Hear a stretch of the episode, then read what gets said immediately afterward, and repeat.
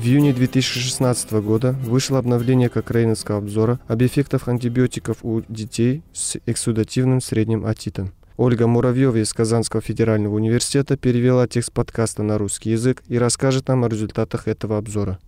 Средний отит с эффузией, который также называют эксудативным отитом или липким ухом, является одним из наиболее распространенных заболеваний у детей раннего возраста. Это заболевание характеризуется накоплением жидкости в среднем ухе за неподвижной барабанной перепонкой, без симптомов или признаков острой инфекции. Последствия этого заболевания широко различаются. В большинстве случаев эксудативный средний отит приводит к небольшому ухудшению слуха в течение короткого периода. Однако, когда заболевание случается в раннем возрасте и когда эпизоды двухстороннего эксудативного среднего отита сохраняются или рецидивируют, связанная с этим потеря слуха может быть значительной и может оказать негативное влияние на развитие речи и поведения. Так как в большинстве случаев эксудативный средний отит разрешается самостоятельно, лечение может потребоваться только детям с персистирующим течением эксудативного среднего отита и связанной с ним потерей слуха.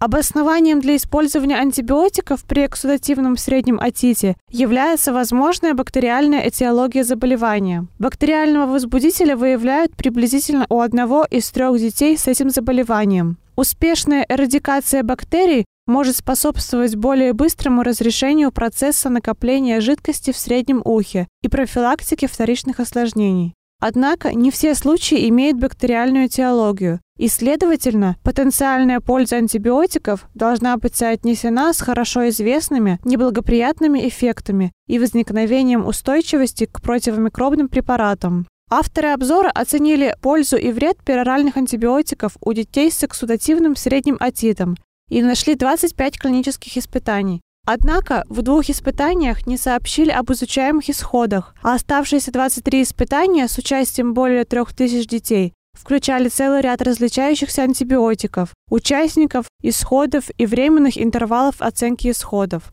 Авторы нашли доказательства умеренного качества из шести испытаний с участием 484 детей, что у детей, получавших пероральные антибиотики, с большей вероятностью произойдет полное разрешение эксудативного среднего отита через 2-3 месяца после рандомизации, чем у детей, определенных в контрольную группу. Число детей, которых необходимо лечить, чтобы получить пользу у одного из них, было равно пяти.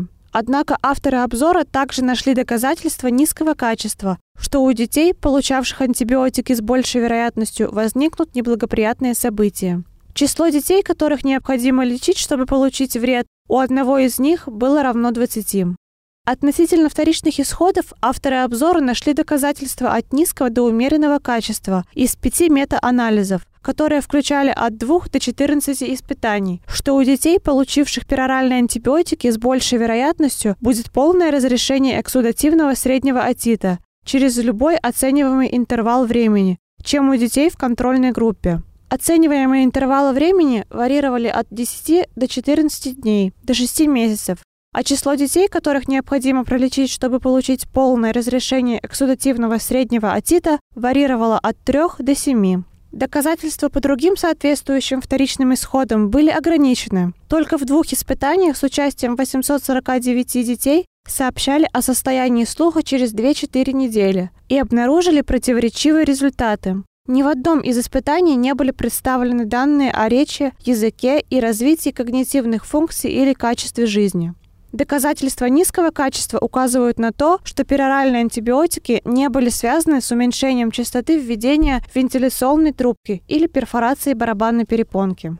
Таким образом, этот обзор представляет доказательства как пользы, так и вреда, связанных с использованием пероральных антибиотиков для лечения детей с эксудативным средним отитом. Важно отметить, что влияние пероральных антибиотиков на слух в краткосрочном периоде является неопределенным, а доказательства низкого качества не показали, что применение пероральных антибиотиков было связано с меньшей частотой введения вентиляционной трубки. Кроме того, авторы обзора не нашли данных о влиянии антибиотиков на другие важные исходы, такие как речь, язык, когнитивные функции или качество жизни. Даже в тех ситуациях, когда продемонстрирована отчетливая и соответствующая польза пероральных антибиотиков, она должна быть тщательно соотнесена с неблагоприятными эффектами и возникновением устойчивости к противомикробным препаратам.